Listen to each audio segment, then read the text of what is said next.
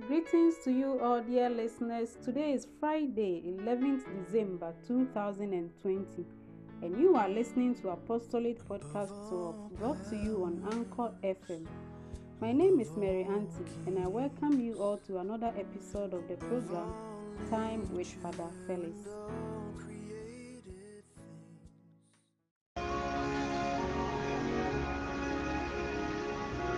The peace of the Lord be with you. Today is the Friday of the second week of Advent. Isaiah 48, verse 17 to 19. Matthew 11, 16 to 17. Thus says the Lord your Redeemer, the Holy One of Israel. I, the Lord your God, teach you what is good for you. I lead you in the way that you must go. If only you had been alert to my commandments, your happiness would have been would have been like a river, your integrity like the waves of the sea. Your children would have been numbered like the sun, your descendants as many as grain. Never would your name have been cut off or blotted out before me. My dear brothers and sisters, wisdom was established by God from the first commandment and was by, uh, was the means by which he taught mankind. If the people had been faithful to God, they would have enjoyed all the blessings of the covenant. In fact, obedience to the direction of God through his words brings blessing, happiness, which would brim over like a river, and integrity like the waves of the sea and also your children numbered like the sand. In fact, disobedience, however, leads to banishment from the presence of God. The Gospel. Jesus spoke to the crowds. What description can I find for this generation? It is like children shouting to each other as they sit in the marketplace. We play the pipes for you, and you would not dance. We sang dirges, and you would not be mourners. For John came neither eating nor drinking, and they say, He is possessed.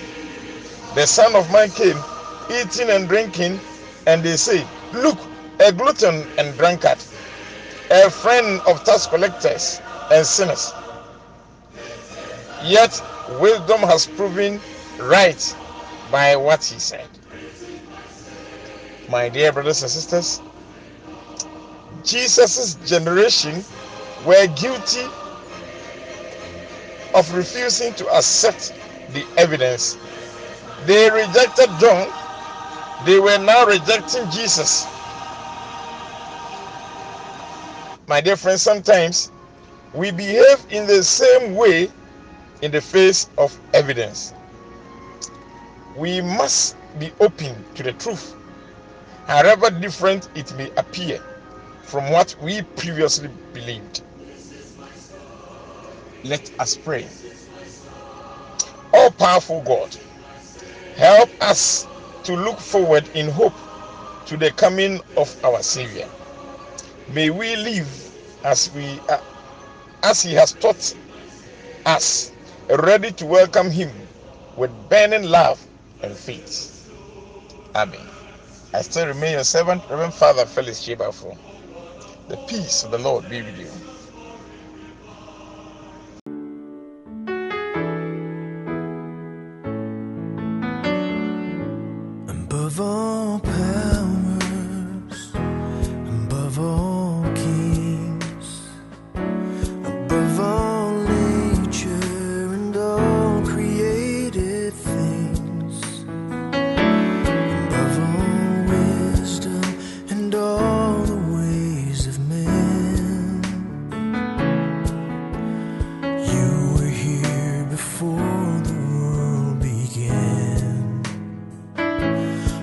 move